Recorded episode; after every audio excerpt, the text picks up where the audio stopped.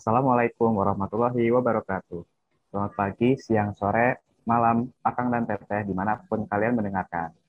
Halo, selamat datang di Tepos. Apa kabar semuanya? Semoga selalu sehat ya. Betul banget nih, semoga kita semua selalu dalam keadaan sehat ya. Apalagi di keadaan lagi pandemi gini nih, di mana banyak sekali orang sakit, kita harus selalu terus menjaga kesehatan agar kita bisa selalu bisa produktif. Amin. Kenalin nih semuanya, aku Muhammad Filipin Syah Zaidan. Dan aku Atea Salsabil. Dan pada kesempatan kali ini, kami berdua akan menjadi host di Tepos episode ke-6. Nah, di episode kali, eh, episode kali ini tuh kita bakal membahas mengenai uh, apa nih, Tai? Jadi kita tuh bakal ngebahas tentang mahasiswa aktif dan berprestasi.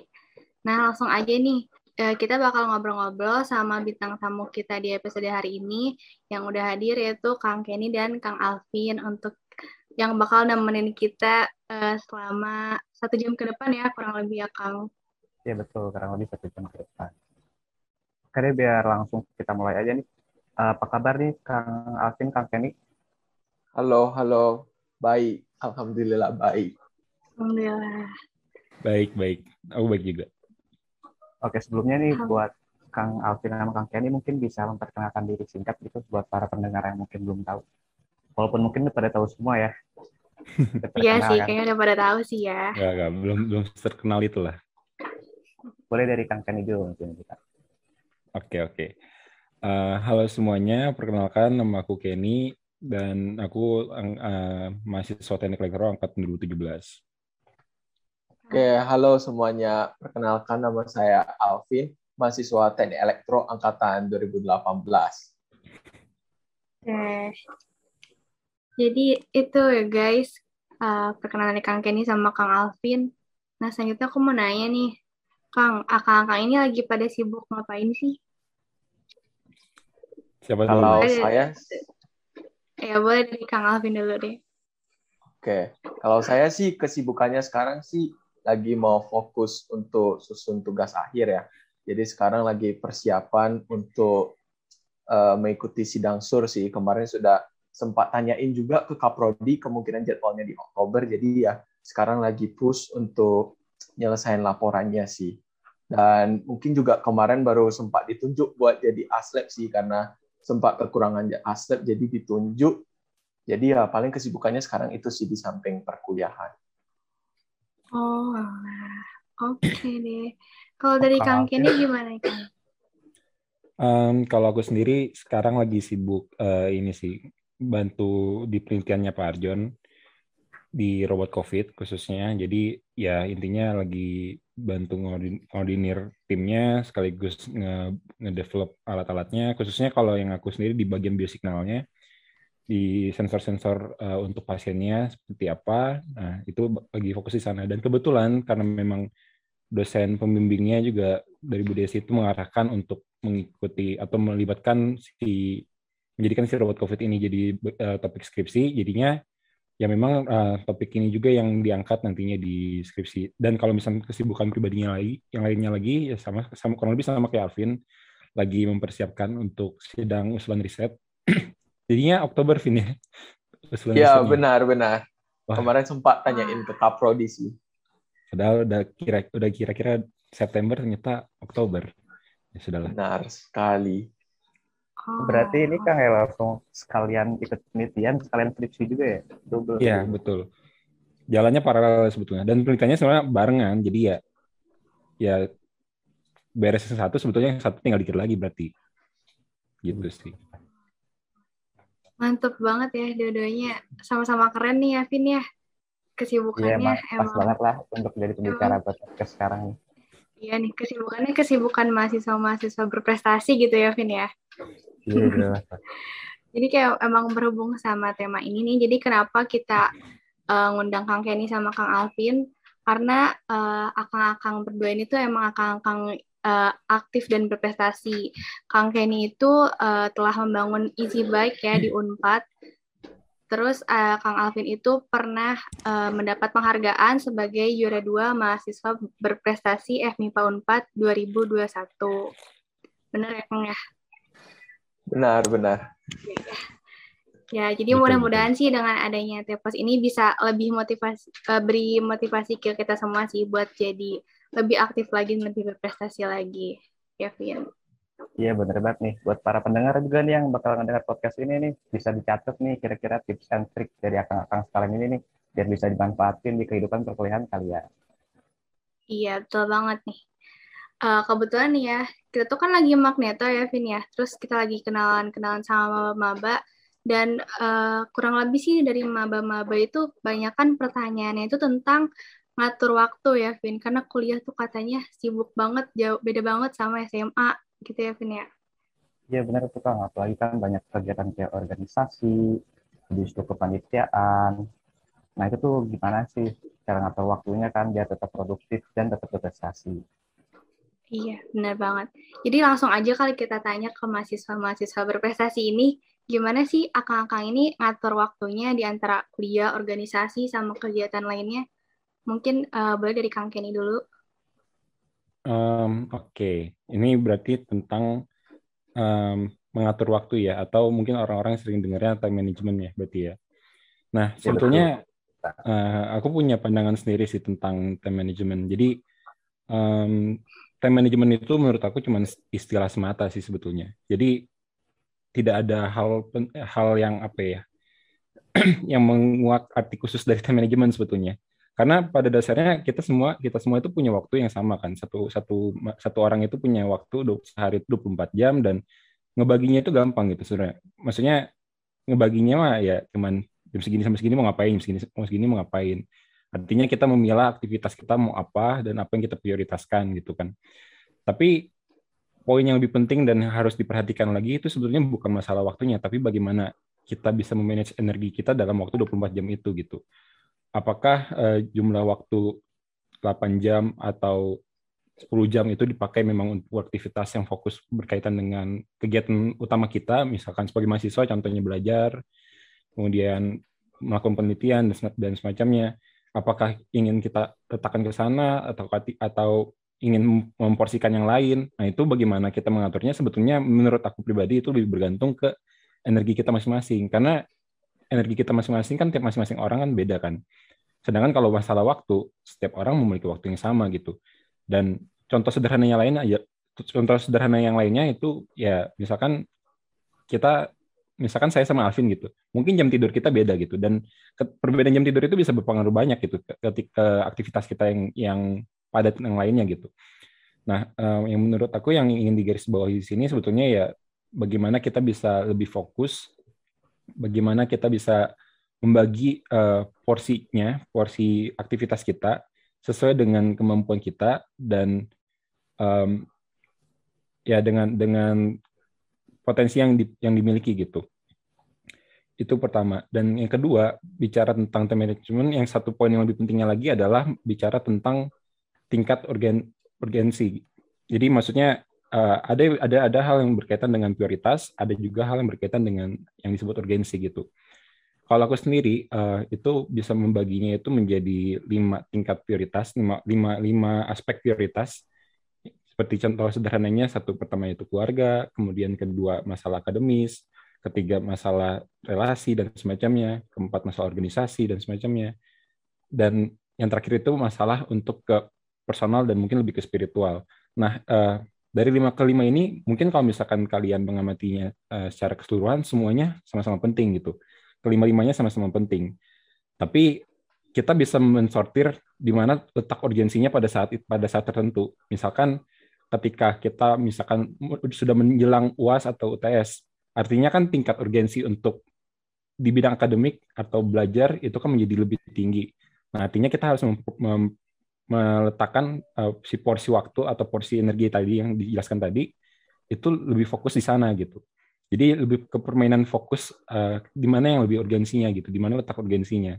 Mungkin uh, jawaban dari aku itu sih kalau masalah time management. Jadi penekanannya ya sekali lagi bukan di masalah pembagian waktunya, tapi bagaimana kita bisa membagi energi di, energi kita, potensi kita, dan tahu ke mana arahnya yang yang seharusnya kita kita kita apa istilahnya mungkin um, menyampaikannya um, menyalurkannya lah menyalurkannya hmm. menyalurkannya energi kita itu ke mana gitu Nah itu itu keputusan yang, yang harus yang harus kita persiapkan gitu dalam dalam konsep tadi ya. Dan baik lagi ya memang time management itu menurut menurut aku memang hanya istilah saja, tapi sebetulnya realitanya lebih kompleks dan mungkin gambarannya lebih lebih seperti itu sih kalau aku pribadi.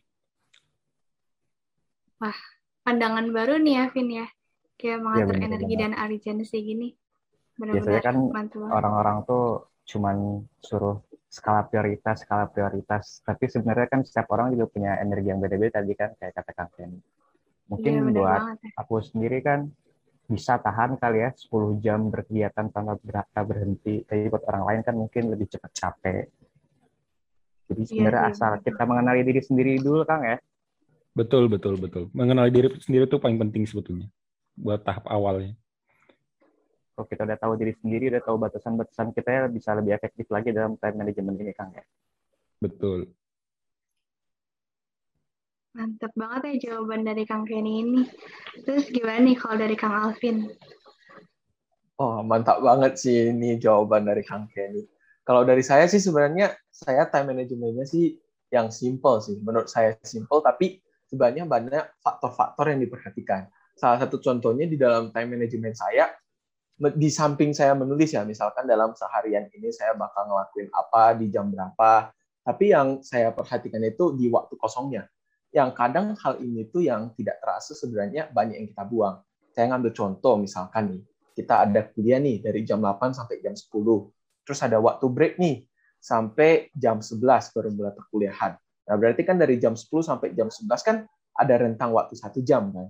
Nah, aku pengen nanya nih ke Ataya sama Galvin. Biasanya waktu satu jam itu dipakai buat apa? Ya, kalau aku sih ya pasti main HP sih paling gak kerasa pasti udah satu jam lagi gitu.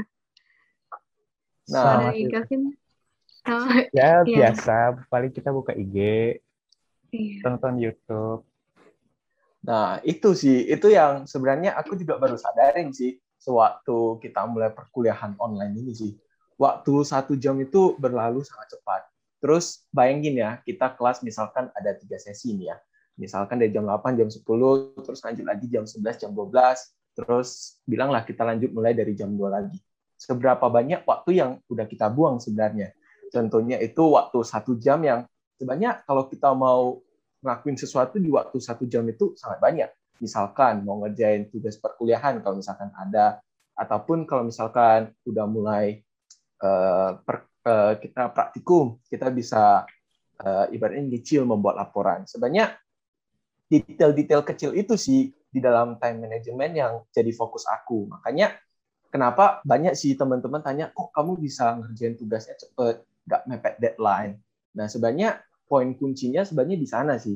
Saya banyak manfaatin waktu-waktu setelah kosong itu sih. Jadi kalau misalkan di saat orang lain baru memulai, saya sebenarnya udah misalkan setengah jalan atau udah mau mendekati akhir bahkan. Jadi mungkin sih di dalam time management memang di samping kita pasti menulis ya jadwal-jadwal utama kita di hari itu mau apa. Tapi yang penting kita perhatikan sih sela-sela waktu itu supaya kita bisa maksimalin waktu lah. Soalnya seperti yang katakan Kenny kan kita masing-masing punya waktu 24 jam. Tapi kenapa kalau kita lihat orang 24 jam ada orang yang bisa ngelakuin banyak hal tapi kayak banyak orang juga yang nggak bisa ngelakuin banyak hal. Jadi di samping kita eh, katakan Kenny ya kita harus bisa ngatur energi ya mungkin di saat kita memang lagi kurang sehat atau gimana ya mungkin waktu uh, sela-sela waktu itu mungkin kita bisa pakai untuk istirahat jadi memang nggak melulu sih semua waktu sisa itu harus kita pakai karena kan kita manusia juga pasti ada rasa jenuhnya lah.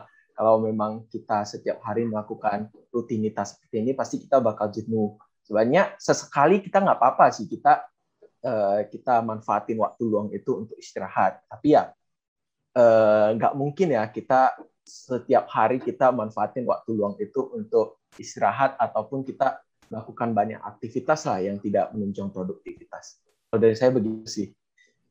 Eh, mantep banget ya Vin ya. Aku nggak expect lo bakal jawabannya itu bakal sekeren keren ini. Benar-benar ilmu baru ya Vin. Iya sih benar. Memanfaatkan waktu yang mungkin di pandangan orang lain cuma waktu singkat, tapi sebenarnya kalau dimanfaatin dengan maksimal berpengaruhnya buat jangka panjang gede banget ya. Iya, bener banget ya. biasanya kita habis kelas terbahan gitu kan. Kalau online Iya, tuh bener gimana, banget. Kang ya? Aduh, kalau online Habis tuh habis habis kelas rebahan atau pas kelas rebahan? dari kelas habis selesai lanjut gitu kan. Oh, Soalnya ya Siap, gitu, gimana sendiri di rumah nggak ada temen tuh, tidak ada yang mengajak gitu kan, jadinya ngapain lagi. iya iya. Iya sih. Tapi aku ada tambahan lagi sih kalau eh, lanjutin dari yang tadi gitu ya. Ada set- ada beberapa hal lagi yang perlu perlu kita pegang gitu ya ketika masalah time management. Jadi ya mungkin eh, teman-teman semua sering lah misalkan menjadwalkan agendanya masing-masing gitu ya dalam satu hari. Itu bukan kalau tadi kan bicara tentang pembagian energi sebetulnya, tapi kalau eh, energi diri sendiri gitu. Tapi kalau misalkan penjadwalan atau menjadwalkan misalkan jam sekian mau mau ngerjain apa, jam sekian mau ngerjain apa, itu juga bukan suatu yang kesalahan gitu. Itu juga hal yang cukup membantu juga untuk menjalankan hari-hari atau menjalankan mengerjakan hal yang produktif gitu.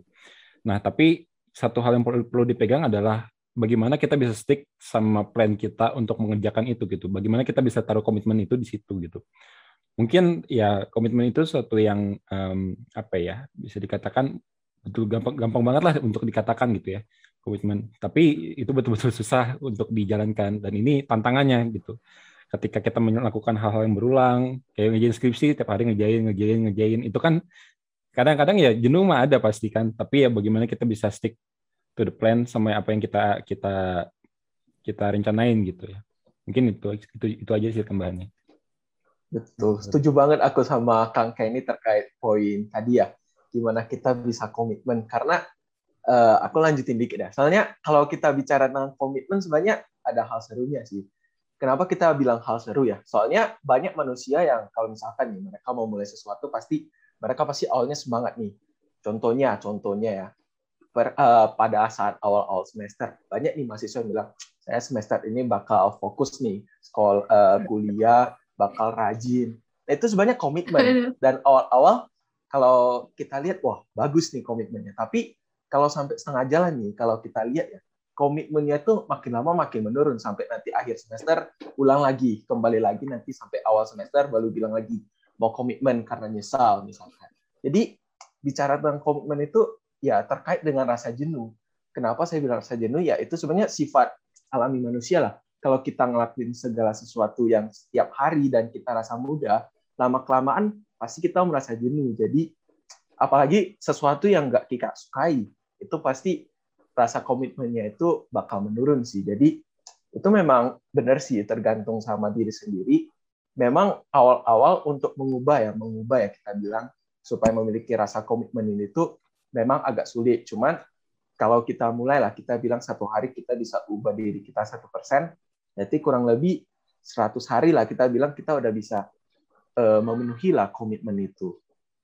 Ini Kang Alvin suka dengar satu persen juga Kang. Apa? Sorry? Suka suka dengar satu persen juga Kang. Suka dengar maksudnya? Jadi ada itu channel YouTube judulnya satu persen terus sama banget kayak yang Kang Alvin ngomong tadi. Oh, aku nggak pernah dengar sih kalau yang itu. Oh iya, oh iya, Iya. sama banget loh katanya kalau kita berubah satu persen setiap hari, kita bakal berubah banyak gitu. Kayak gitulah. Bagus Iya gitu sih. channel. Wah, mantap banget. Komitmen dan konsistensi ya. Hebat Iya. sih. Soalnya kadang Emang- itu cuman ada di angan-angan doang, pas aplikasinya kadang ya males gimana atau gimana gitu kan. Ujung-ujungnya nggak jadi. Terus pasti ada pikiran tuh ah masih ada waktu nanti lagi nanti lagi nanti lagi. Iya. Nunda-nunda itu lah ya masalahnya. Nunda-nunda itu tuh biasanya tuh. Nah, paling ini sih kalau dari aku ya biasanya untuk menjaga komitmen itu dari saya biasanya ada netapin sih target sih target atau tujuan apa sih mau yang dicapai. Nah, jadi contohnya nih misalkan eh, di semester awal eh, contohnya di awal semester pengen target oh minimal PK misalkan bisa dapat 3,7 atau 3,8. Jadi eh, kalau misalkan aku bisa capai target itu mungkin aku bisa apresiasi diri sendiri. Dan mungkin teman-teman juga bisa sih nentuin target atau tujuan supaya ibaratnya dia menambah boosting semangat kita sih. Jadi di saat kita lagi down ataupun memang eh, semangat kita lagi kurang, kita bisa mengingat kembali target kita. sebenarnya apa sih yang membuat kita harus mulai untuk uh, menjalankan komitmen ini. Jadi kita memikirkan lagi poin awal start kita dengan memikirkan tujuan atau target akhir kita sih. Jadi ada self reward ya Kang ya, biar lebih termotivasi gitu ya istilahnya Maya. Ya benar-benar. Cuman jangan kita kasih self reward dulu baru berusaha untuk mencapai target itu. Biasanya orang kebanyakan terbalik di sana sih. Targetnya kecil tapi servernya besar gitu ya. Betul, betul. Memanjakan. Nanti terlalu nyaman sama reward yang di awal ya. Iya. Bisa suka gitu sih. Paling lanjut lagi nih ada pengen lagi nih kan kan dari akang sendiri kan selain organisasi pasti kan akademik juga salah satu faktor penting ya nama juga mahasiswa gitu kan. Pasti tujuan utamanya buat, buat belajar kan. Ada nggak kang kayak eh, pengen naik pengen tahu aja gitu kalau selama perkuliahan itu gaya-gaya akang belajar itu gimana?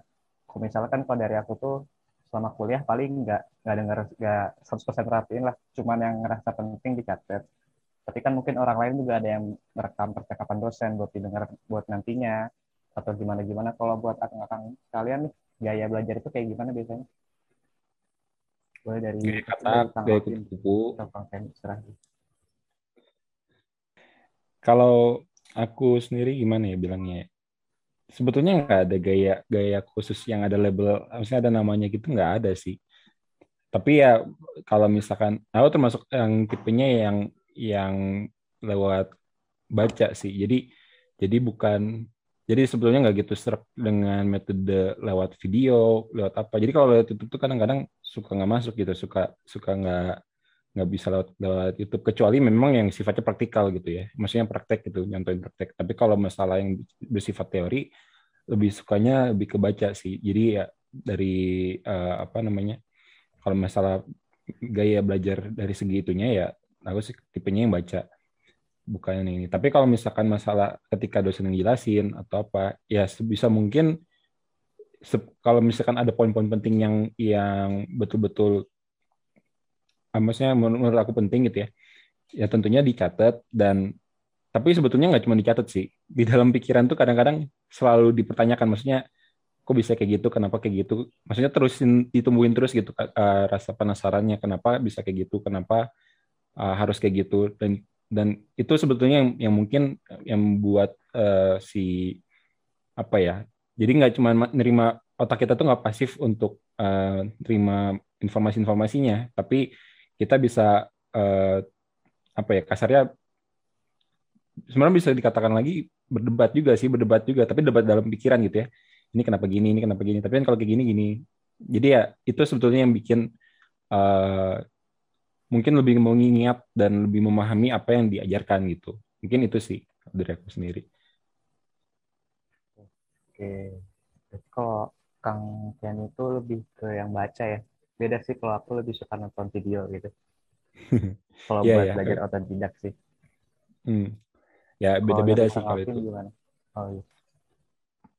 Kalau aku sih nggak ada gaya belajar atau gaya perkuliahan yang khusus ya jadi kayak mahasiswa normal saja. Jadi dosen mengajar selain mendengar juga pasti mencatat ya. Cuman di saat saya mencatat itu biasanya ya saya bisa uh, mungkin aku aku bukan kayak sombong atau gimana. Cuman biasanya kalau sambil dengar dosen terus aku mencatat biasanya ilmu-ilmu itu udah kayak masuk di otak gitu. Jadi kayak udah bisa memahami gitu kan, udah bisa memahami terus kemudian nanti uh, mendekati ujian tinggal review gitu. Jadi kayak kayak seperti udah memahami gitu perkuliahannya. Jadi di samping kalau misalkan nih memang ada topik perkuliahan yang memang dirasa anggap lebih expert atau lebih susah biasanya sih banyak membaca juga ya baca baca buku. Soalnya kan dosen-dosen juga ngajarnya juga ada kasih buku referensi ya.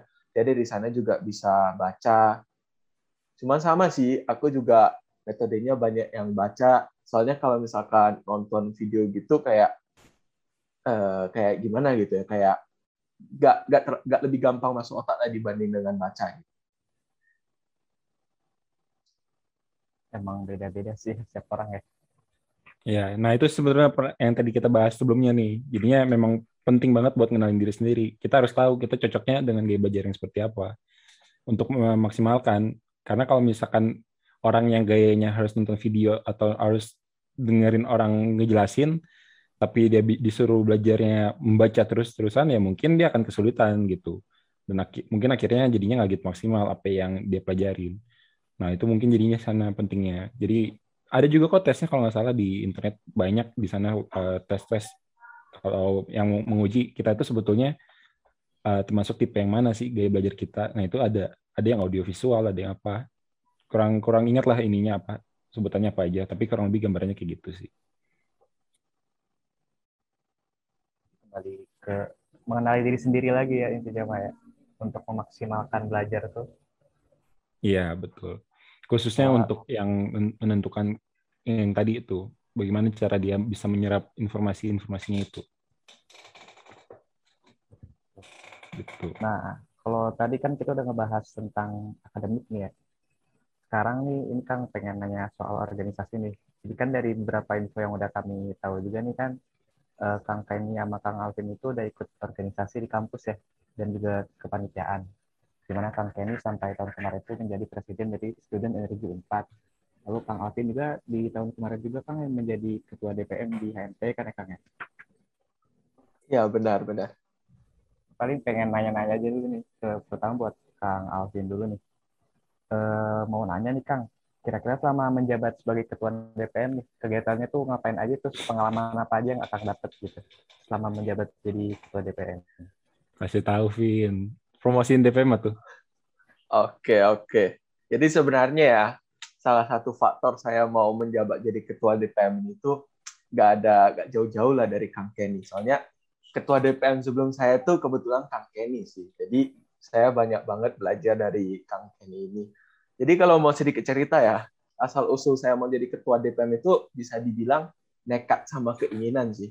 Kenapa saya bilang nekat ya? Soalnya saya dulu SMA itu ataupun SMP dan seterusnya ke bawahnya itu nggak pernah gitu mengikuti yang namanya organisasi-organisasi jadi kayak saya baru benar-benar mengikuti organisasi itu ketika saya mulai masuk ke universitas, yaitu ketika waktu saya jadi mahasiswa baru di semester 2, saya mulai masuk menjadi anggota DPM. Nah, saat itu ketuanya si Kang Kenny.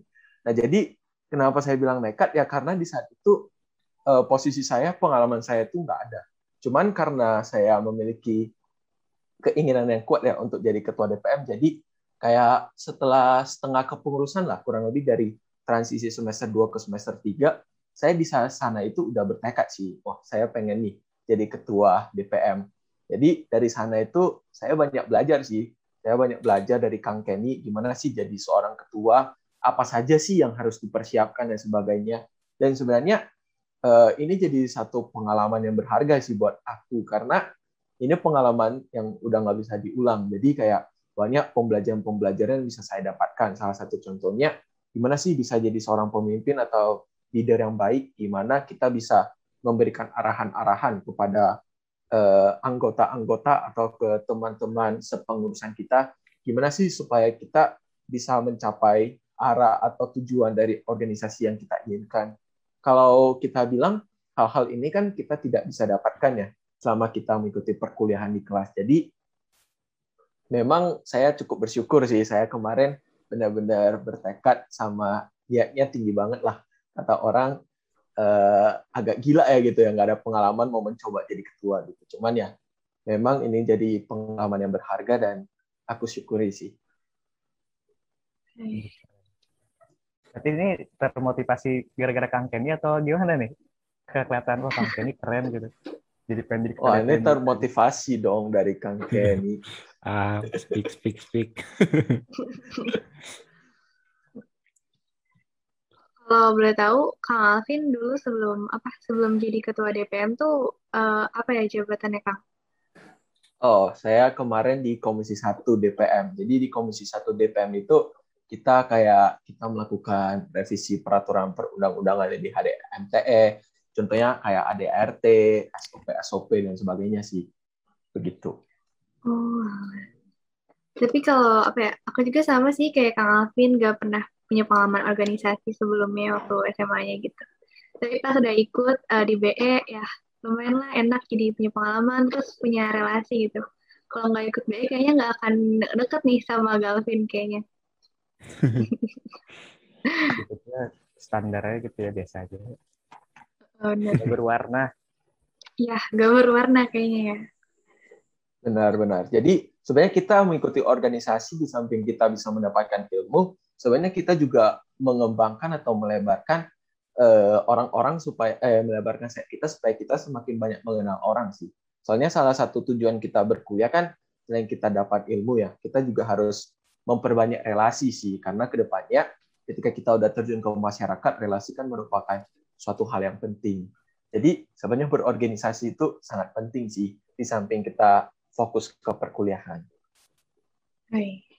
Mantap, Kang, mantap. Uh, terus kalau dari dari Kang Kenny gimana, Kang? Gimana apanya nih? Bagian Uh, apa? Selama jadi ketua DPM tuh, Kang Kenny uh, pengalamannya gimana aja gitu, apa yang didapetin? Hmm, oke oke. Sebetulnya lumayan banyak banget sih, banyak banget apa yang bisa didapetin dari eh, masa-masa ketika menjabat di ketua DPM. Jadi waktu itu memang eh, apa ya? Mungkin cerita dari backgroundnya dulu ya. Maksudnya kenapa bisa jadi ketua DPM dan kenapa memilih DPM sampai akhirnya kenapa menjadi ketua DPM? Kenapa eh, bagaimana kinerjanya dalam ketua D- jadi ketua DPM itu seperti apa? Mungkin ya sebenarnya pada awalnya gini sih. Ini singkat ceritanya aja ya. Em, jadi waktu waktu aku masih maba waktu itu masih mungkin baru baru baru belum lama habis makan itu lah. Itu ikut eh, ini sebetulnya ikut program magang dari BPM Kema Unpad. Jadi BPM Kema Unpad yang di Unif itu ngadain eh, program magang dan ternyata dibuka eh, program magang untuk pimpinan. Jadi di sana itu belajar banyak, belajar banyak ba- langsung sama ketua BPM Kema. Waktu itu sama si Kang Alif. Dan di sana eh, banyak banget pelajaran-pelajaran yang bisa didapat, pelajaran tentang pimpinan, tentang legislatif, tentang perdas-perdas Unpad. Bahkan dulu waktu waktu ikut masih magang itu langsung terjun langsung buat ngulik nge- ngekaji bareng tentang peraturan dasar Kema Unpad gitu yang sampai sekarang mungkin masih dipakai buat jadi landasan antara BEM sama BPM untuk ya berorganisasi gitu ya. Dan itu betul-betul jadi pengalaman yang luar biasa banget buat mendapatkan ilmu untuk eh, kelegislatifan gitu ya. Dan eh, di satu sisi ketika eh, aku ngelihat sendiri gitu ya, setelah kan setelah masuk ke, tang- ke tingkat kedua, terus udah mulai masuk ke fase masuk ke organisasi tingkat himpunan, dan aku ngelihat di sini bahwa eh, himpunan itu himpunan kita itu sebetulnya masih baru, masih baru waktu itu kan. Karena kita kan angkatan 2017 kan waktu itu kemarin kan masih angkatan ketiga, angkatan 18 ke angkatan keempat. Jadi ketika kita eh, meninjau ulang gitu ya, sebetulnya dari segi legislatifan, dari segi em, ya masalah peraturannya, masalah aspirasinya, itu banyak banget hal-hal yang bisa kita kembangin, banyak banget hal yang bisa kita perbaikin, banyak banget hal yang bisa kita apa ya istilahnya, kita upgrade lah kasarnya dari sistem eh, peraturan kita, peraturan yang ada di HMTE dan sebagainya. Nah, melihat peluang itu dan aku merasa bahwa eh, ada ilmu yang sudah aku dapat dari BPM Kema kemarin dan kenapa nggak diterapin di lingkungan himpunan sendiri gitu saat itu. Dan akhirnya eh, aku memutuskan untuk eh, langsung mengambil peran jadi ketua DPM kemarin. Nah, dari sana sebetulnya tentunya banyak perbedaan sih sebetulnya dari apa yang diajarkan di BPM Kema dengan apa yang diterapkan di uh, HMTE karena ya perbedaan budaya gitu. Perbedaan antara bagaimana berinteraksi dengan orang yang lintas jurusan, beda kepentingan semua, jadwalnya bentrok semua dan ketika uh, ketika harus berurusan langsung dengan yang satu himpunan itu jauh jadi ada pembedaannya gitu. Um, tapi di satu sisi poin yang serunya adalah sebetulnya sama kayak yang tadi si Kang Alvin bilang, kita bisa bisa mengenal lebih jauh sebetulnya dari orang-orang kita. Orang-orang kita tuh maksudnya eh, yang kita yang yang bekerja sama sama kita gitu ya. Jadi waktu itu jadi kenal lebih dalam tentang sama Alvin, sama yang lainnya gitu ya. Dan eh, itu sebenarnya poin yang paling serunya juga sih ketika kita bisa memimpin suatu organisasi gitu. Karena kita bisa memantau dan untungnya ini salah satu apa ya menurut menurut aku salah satu keuntungannya DPM gitu ya. DPM itu kan salah satunya memiliki peran untuk mengawasi dan mengawas di sini itu bisa mengawasi ketika menjadi ketua DPM peran mengawasi ini sebetulnya bisa bisa ke mana-mana gitu. Kalau uh, kita bisa ngawasin BE-nya, kita bisa ngawasin secara tidak langsung ya, secara tidak langsung bisa ngawasin uh, bagaimana interaksi antar angkatan, terus uh, bisa mengawasi langsung juga um, bagaimana si kinerja dalam tim DPM itu sendiri. Dan dari sana sebetulnya bukan mungkin framingan orang-orang mengawasi itu untuk mengkoreksi atau semacamnya. Tapi pada akhirnya kita yang mengawasi dan akhirnya kita yang, belajar banyak gitu dari bagaimana orang-orang berinteraksi bagaimana orang-orang bekerja satu sama lain. Dan itu sebenarnya poin yang serunya juga sih. Jadi kita bisa mengawasi dan sekaligus belajar dari orang-orang lain gitu. Bagaimana bagaimana kahim bisa memimpin himpunan bagaimana banyaklah banyak hal-hal seperti itu yang bisa dipelajari gitu ketika kita bisa berhasil mengawasi. Dan um, mungkin aku punya pemikiran ini sih. Kalau misalkan kita masih di ranah mahasiswa apa pun yang kita lakukan sebetulnya ini menurut aku ya menurut menurut aku sebetulnya masih bisa disebut sebagai eksperimen. Walaupun mungkin outputnya bukan suatu hal yang ya coba-coba ya walaupun eksperimen kan dekat dengan kata itu ya. Tapi sebetulnya apa pun yang terjadi sebetulnya itu bisa dijadikan pembelajaran gitu. Dan harusnya uh, kita bisa semakin berkembang dengan adanya peristiwa-peristiwa itu. Maksudnya uh, entah itu yang keberhasilan entah itu kegagalan dalam organisasi atau apa pun itu itu bisa menjadi pembelajaran. Karena ya menurut aku itu sebagai eksperimen karena kita masih di ranah edukasi gitu kita masih ada di ada di ranah universitas. Dan itu uh, menurut aku sebenarnya kesempatan buat kita untuk belajar dan itu betul-betul sebenarnya betul-betul terpakai gitu ya untuk menghadapi bagaimana kita bisa berinteraksi dengan orang ketika kita sudah lulus atau sudah keluar dari lingkungan ini gitu dan itu betul-betul banyak banget orang-orang yang ada yang cerita wah ini kalau dulu nggak ikut organisasi kayaknya nggak jadi apa-apa ada banyak ada banyak banget yang, yang bilang kayak gitu gitu. Jadi um, menurut aku ini suatu hal yang penting sih untuk uh, mahasiswa rekan mahasiswa apalagi yang mahasiswa baru ya untuk ikutan di organisasi apa pun organisasinya yang kalian minati. Dan ya itu bisa membantu uh, membantukan berkembang lah intinya. Gitu sih. Wih, aku udah tahu nih perjalanan menuju ketua DPM dari Kang Kenny dari sama Kang Alvin. Uh, kalau bercerita sih waktu aku apa ya habis uh, MB itu kan emang ada program magang juga ya. Aku juga sama sih ikut BPM dari FMIPA gitu. Tapi kayaknya nggak nggak sebanyak yang diceritain Kang Kenny tugasnya. Mungkin oh, tapi masih ada yang ya. dipelajarin kan? Masih ada dapat ilmu-ilmunya kan? Iya, masih, mas. Apa, apa, kayak kayak apa kayak mengelompokkan kan kita uh, apa ya uh, ngumpulin aspirasi-aspirasi gitu terus disuruh belajar ngelompokin ini tuh bakal disampaikan ke fakultas atau ke universitas atau ke jurusan kayak gitu sih. Hmm, oke okay, oke. Okay. Bagus lah, bagus. Seenggaknya uh, apa ya? Ya kita bisa melihat juga budaya yang terjadi di luar dari himpunan kita gitu. Kita bisa belajar juga dari sana. Gitu. Iya sih benar. Tapi ngomongin aspirasi sebetulnya ada yang seru juga sih sebetulnya ketika jadi ketua DPM waktu itu ya. Waktu itu ya peran aspirasi kita kan mungkin agak sedikit berbeda dengan legislatif pada umumnya gitu. Dan ini sebenarnya jadi pertanyaan juga waktu itu. Jadi waktu kita ada forum uh, satu MIPA gitu ya, DPM DPM satu MIPA, banyak yang menanyakan kok saya bisa sih kita uh, ngadain forum aspirasi, nyampein aspirasi mahasiswa ke dosen-dosen karena kebanyakan himpunan yang lain tuh uh, mereka ngadain aspirasi dan disampaikannya ke BE aja gitu kebanyakan. Ada yang waktu pada saat itu banyak yang nanya kayak gitu kan. Terus ya pas kita lihat lagi kita lihat eksekusinya ternyata memang kita lumayan apa ya bisa dibilang himpunan kita tuh cukup akrab sebetulnya sama sama prodi kita sendiri gitu sama dosen-dosen dan semacamnya dan akhirnya sebenarnya banyak banget output-output yang betul-betul berdampak lah ketika kita menjalankan aspirasi gitu. Dan itu sebenarnya menjadi kepuasan pribadi sih sebetulnya ketika kita bisa berhasil membawa aspirasi warga himpunan gitu ya. Apalagi tentang perkuliahannya misalkan eh, masalah proyektor, masalah itu masalah teknis lah misalkan alat-alat itu. Tapi ketika masalah penyampaian, ketika masalah sistem dan itu bisa didobrak dan uh, apa namanya ada perubahan dari prodi itu menjadi suatu suatu kebanggaan juga sih buat kita. Itu sih. Jadi ya banyak nilai plusnya lah yang bisa diambil gitu. Wih, Berarti himpunan kita cenderung lebih dekat ya sama Prodian daripada himpunan-himpunan lain. Ya, saat itu iya sih. Mudah-mudahan mudah-mudahan bisa terus berkembang lah. Amin, amin. Wih, mantap sih ini benar-benar ilmu baru ya, baru tahu ya, Vin ya. Iya betul. Ternyata di DPM itu perjuangan juga ya Iya ya. untuk membuat AMTM jadi lebih baik gitu.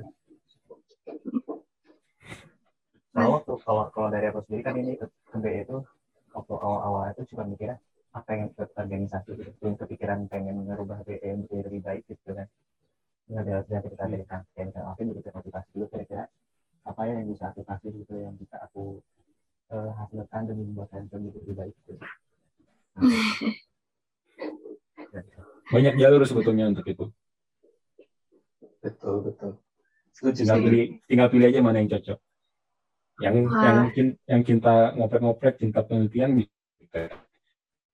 Yang mungkin melihat um, ada yang bisa dia bantu dan dia kerjakan di bidang legislatif bisa masuk DPM. Yang suka eksekutifnya, eksekusi-eksekusi event-event atau program-program bisa masuk B. Nah itu banyak pilihan sebetulnya. Jadi ya nggak usah khawatir lah kalau di di HMT keseluruhan mah banyak pilihan sebetulnya. Betul. Tinggal kita pilih aja sih. Soalnya kan eh, kita masih termasuk ya belum 10 angkatan lah di TM masih. Berarti sekarang masih eh, 8 ya, Enam. 8 angkatan ya. Sama 2021. berarti yang 15. Enam, dong. Kan 15 sampai 21, Phil. 21. 7 nggak sih sama 21? 7, 7, 7, 7, 7 ya, 21. Tujuh. 7 angkatan. Jadi kita masih termasuk angkatan awal lagi, mana kita bisa membuat nama HMT ini sebaik mungkin dan kita bisa dapat upgrade akreditasi sih. Itu sebenarnya fokus utama sih, soalnya program studi kita juga si eh, Pak Taufik juga lagi fokus sih gimana kita bisa secepat mungkin naik akreditasi. Jadi kayak kita sebagai mahasiswa TE kita harus ikut berkontribusi lah. Ibaratnya kita mem- membanggakan nama himpunan HMT ini. Amin, amin. Semoga kita bisa nerusin lah perjuangannya Kang Kenny sama Kang Alvin. Mantap. Amin, amin. Nah, Sampai lupa nih pertanyaannya. Nah, iya tuh. Eh, apa pertanyaan nih, Alvin ya? Nah, gini kan tadi kan kita udah ngebahas organisasi dalam lah ya. Sekarang kita coba yang keluar nih. Tapi sebelum itu, ini sih kan penasaran nih baru ingat. Karena Kang Teh kan kemarin di DPM, ketua DPM. Tapi bisa jadi mama pres juga. Nah, tuh, gimana tuh Kang? Kok bisa tuh hebat gitu? Mangga, Alvin. Eh, jadi eh, mungkin ya mungkin ini sedikit cerita juga sih mungkin ini sedikit curhat juga lah ya pas ke waktu ditunjuk buat jadi mawapres mewakili himpunan. Jadi eh, berapa hari ya? Kayaknya hamin satu hari sih hamin satu hari atau mungkin nggak sampai satu hari aku nih dicek nih sama Pak Taufik. Pak Taufik bilangnya eh Afin kamu ditunjuk sebagai perwakilan eh, HMTE untuk mengikuti eh, seleksi mahasiswa berprestasi di tingkat fakultas Nah, cuman memang di saat sebelum saya dikasih tahu Pak Taufik di tahun kemarin kan eh, saya juga ada banyak eh, saya ada banyak melihat sih pada saat itu belum ikutan eh, gimana sih proses seleksi gitunya. Cuman kan waktu itu kan ada proses seleksi internal di dalam HMTE dulu ya. Jadi dalam internal HMTE ada seleksi, kemudian yang eh, yang lolos seleksi itu yang nanti diikutkan ke fakultas. Nah, cuman kenapa yang saya itu hamin satu dikabarin sama Pak Taufik. Saat itu kayak saya rasanya sedikit panik sih paniknya itu karena memikirkan waduh banyak nih harus dipersiapkan. Yang salah satu yang paling utama kita harus mempersiapkan karya tulis. Jadi kayak dari sana itu sebenarnya timbul sih niat di dalam diri saya apakah saya mengundurkan diri aja atau menolak tawaran dari Pak Taufik. Cuman ya eh, saya juga banyak sih cerita ke teman-teman. Cuman kayak teman-teman juga untungnya sih teman-teman banyak yang positif juga. Mereka memberikan semangat. Contohnya kayak ini kesempatan loh, kesempatan eh, yang nggak bakal terulang lagi lah. Tahun depan belum tentu kamu bisa ikutan lagi. Jadi kayak dari sana sebenarnya eh, tumbuh kembali sih semangat saya. Jadi kayak eh, perjalanan membuat KTI itu mungkin eh, ditandai juga nggak tidur ya. Waktu itu nggak tidur sih kerjain sampai jam 3-an ya. Jam 3-an sampai jam 4. Terus eh, besok paginya jam 8 udah harus presentasi. Karena itu pun udah lewatin deadline sih, udah lewatin deadline pengumpulan karya tulisnya, cuman karena dari pihak fakultasnya bilang nggak apa-apa, jadi kemarin kasihin, sebenarnya itu udah gimana ya rasanya, eh, ya udahlah yang penting ikutan lah, nggak ada niatan, eh, nggak ada nggak ada feeling buat menang gitu. Jadi kayak yang penting ikutan lakukan yang terbaik.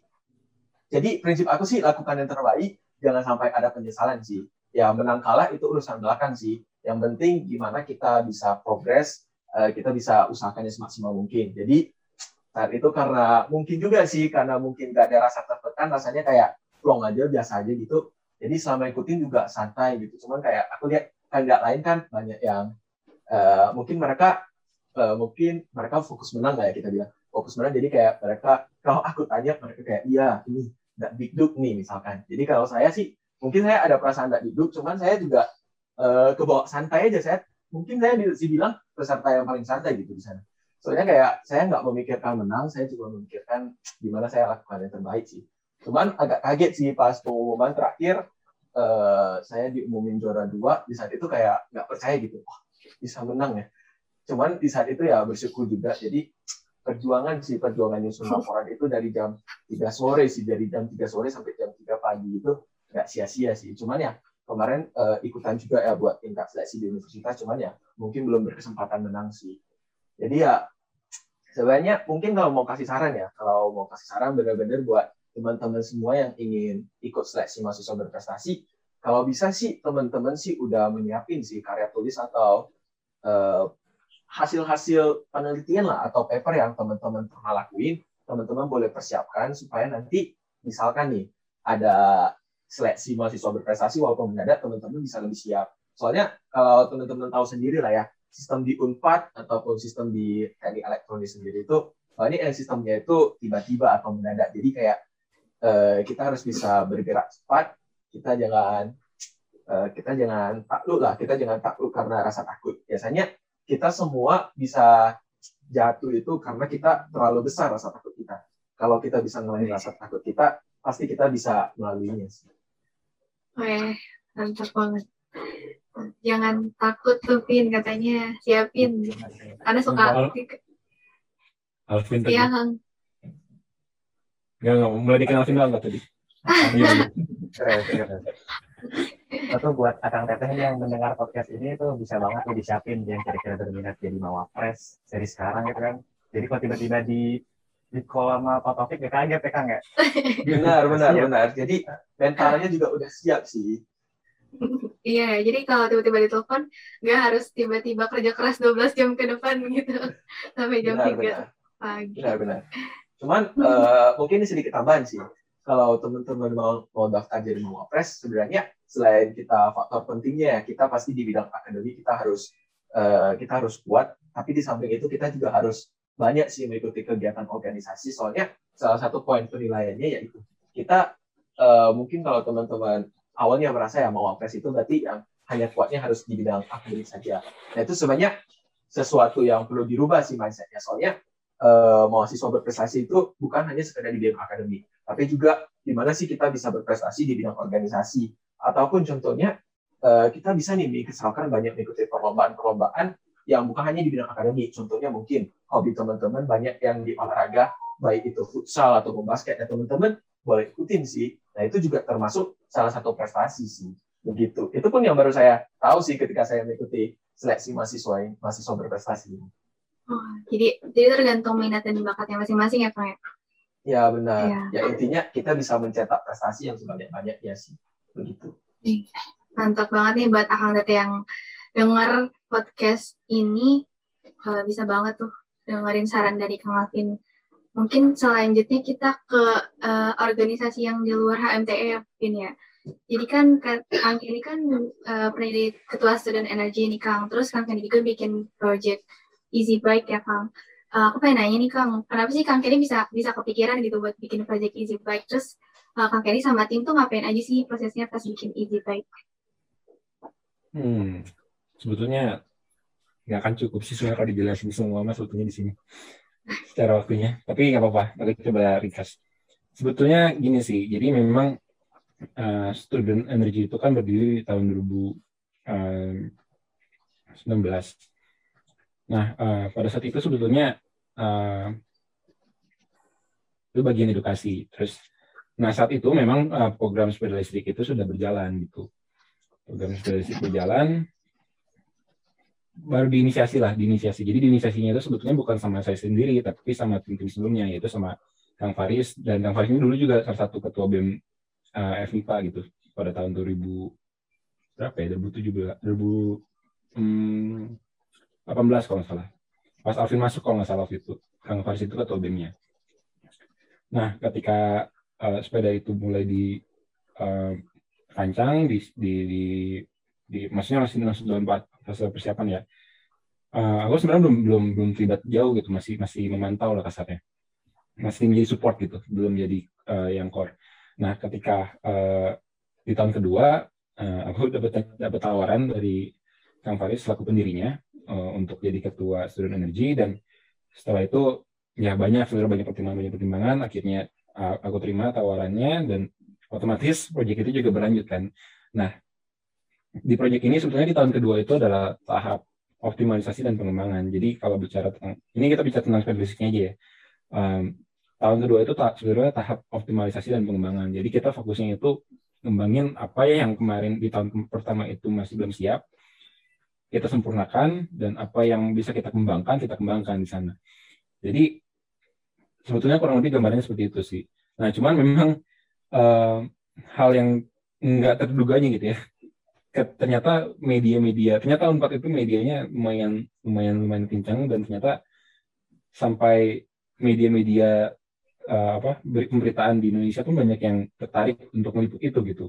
Dan ini sebenarnya menjadi pengalaman yang baru sih sebetulnya ketemu wartawan, diwawancara wartawan masuk BBC dan semacamnya itu termasuk uh, pengalaman baru buat uh, buat aku sendiri gitu ya karena sebelumnya nggak pernah juga kan maksudnya ngeliat wartawan juga jarang kan tapi ternyata uh, ngalamin juga gitu hal seperti itu dan hingga sebenarnya pada akhirnya di uh, bulan Maret tahun ini sebetulnya bulan Maret tahun ini kita bisa launching yang tahap keduanya jadi uh, kalau teman-teman main ke PBS nanti bisa ngeliat uh, charging stationnya bagaimana uh, penerapan EBT. Ya, mungkin kalian nanti akan dengar di mata kuliahnya Pak Taufik. Energi baru terbarukan, salah satunya adalah eh, penggunaan teknologi panel surya. Itu digunakan untuk uh, ngecas sebagai sumber energi untuk ngecas si sepedanya. Dan ini sebetulnya menjadi sesuatu yang cukup menarik sih, karena di satu sisi uh, aku belajar bagaimana uh, ngelit atau memimpin si timnya, mimpin uh, student energi secara keseluruhan dan sekaligus mimpin si tim uh, isi baiknya tapi di satu sisi aku juga bisa uh, implementasikan apa yang dipelajarin di di dalam kampus gitu apa yang dipelajarin dari mata kuliah mata kuliah yang kita pelajari di ini gitu, yang diberikan dosen gitu ya. Dan ini sebenarnya poin serunya sih karena melihat ada irisan gitu dari apa yang diajarkan di kampus dan apa yang dikerjakan di organisasi itu selaras gitu.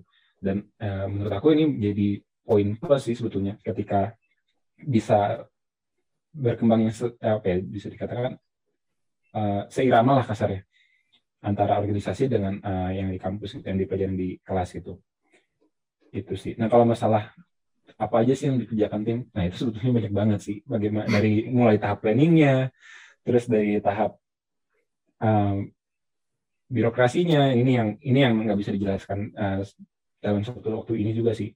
Terus bagaimana kita berhadapan dengan um, apa namanya ada adanya kebutuhan-kebutuhan yang mendadak bagaimana nanganinya bagaimana kontrol keuangannya bagaimana ini itu kompleks banget sebetulnya kalau masalah itu tapi ya bagaimana kita uh, bisa memaksimalkan kinerja tim kita bagaimana kita bisa menjaga apa ya namanya menjaga keharmonisan lah keharmonisan dalam interaksi kerja di organisasi itu. Dan um, intinya sebetulnya lebih seru di prosesnya sih sebetulnya ketimbang dari apa yang dicapai gaturnya karena dari dari proses ini sebetulnya banyak banget hal-hal yang bisa kita pelajarin gitu.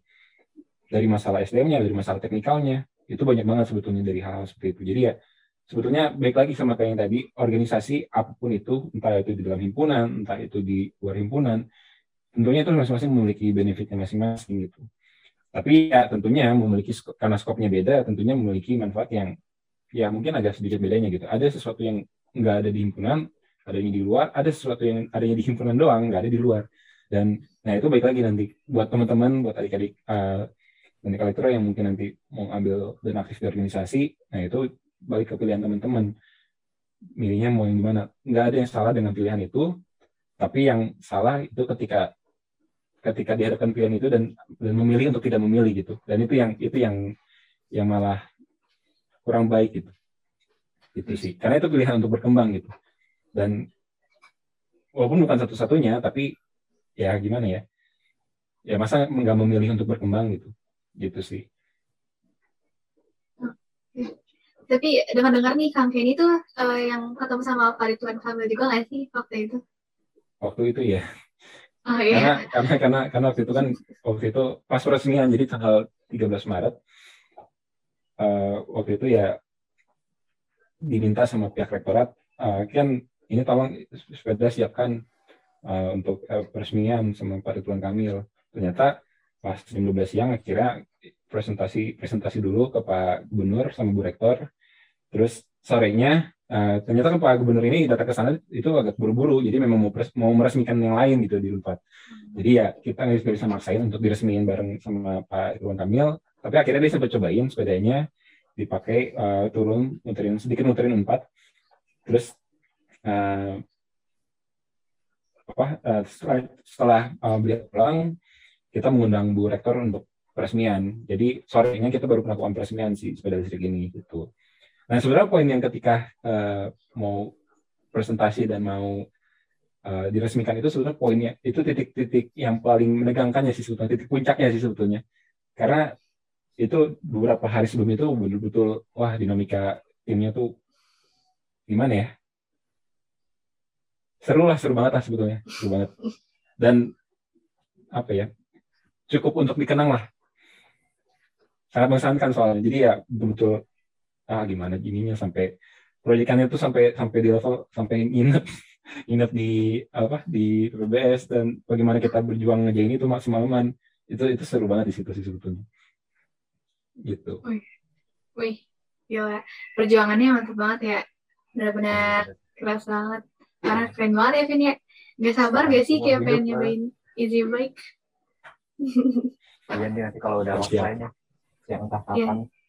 Aku mau naikin sepeda yang pernah dinaikin Pak Ridwan Kamil. Is is. Tapi kita masih masih sekarang masih masih ada pengembangan juga sih.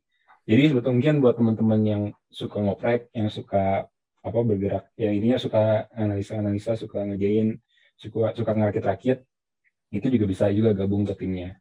Karena kemarin juga sempat lagi sempat oprek juga uh, dari Sunan Energi yang baru, yang yang perusahaan yang baru. Mereka juga lagi oprek juga. Kemarin minta bantuan juga ke orang buat buat cari yang mana nih Kang, tolong Kang bantuin Kang yang anak anak strikernya mana Kang. Terus ya kemarin minta minta bantuan juga tadi Tra kan. Ditra tolong bantuin lah untuk untuk ini dari orang yang yang kira-kira mau uh, di, di ngejain teknikalnya gitu. Kan ini kan bidangnya kan irisan fisika sama banget kan kalau bukan kita yang handle kan nggak ada lagi yang bisa ngerjain kasar ya ya itu dia. Maksudnya serunya di, di situ sih. Jadi ya mudah-mudahan sih jangan sampai kita cuma bisa jadi uh, apa ya user lah. Seenggaknya kalau bisa kita bisa ngerti juga gitu bagaimana kerjanya. Ini dari segi ilmuannya gitu ya. Karena ya itu benar-benar beririsan gitu sama apa yang kita pelajari di kampus gitu. Hmm. gitu sih. Mantap banget sih menarik banget nih jawaban-jawabannya sampai sampai nggak kerasa kita kayaknya udah sejam lebih nih kayak ngobrol ya. Iya, benar ya Oh iya, udah sama ya, udah. Banyak lagi sebenarnya kan yang kita ngomongin cuman sayangnya iya. ada batasnya. Waktunya cuma segini doang. Iya. Sayang iya, banget kan ini masih banyak tuh yang mau diceritain. Ini bisa dibuat iya, iya. khusus kali ya. Iya, mungkin, mungkin episode selanjutnya episodenya berlanjut nih sama Kak oh, boleh. boleh, boleh. Mungkin buat hari ini mas segitu aja dulu kak ya untuk episode Tepos hari ini. Uh, terima kasih banget nih sama Kang Kenny sama Kang Alvin udah ngeluangin waktunya buat ngobrol-ngobrol sama kita, buat sharing-sharing. Uh, terima kasih juga buat para pendengar Tepos yang udah ngedengerin sampai akhir. Uh, terus gimana Vina, ada pesan nggak? Ya paling semoga apa yang dari tadi kita obrolin nih bareng sama Kang Alvin ini bisa memberikan banyak manfaat lah bisa menjadi inspirasi juga nih buat teman-teman dan juga buat diri kita sendiri juga nih supaya bisa terus aktif buat mencapai prestasi baik dalam bidang akademik ataupun non akademik dan Amin. bisa juga membanggakan diri sendiri orang tua bangsa dan juga alma mater. Amin amin. Amin. oh, aku juga mau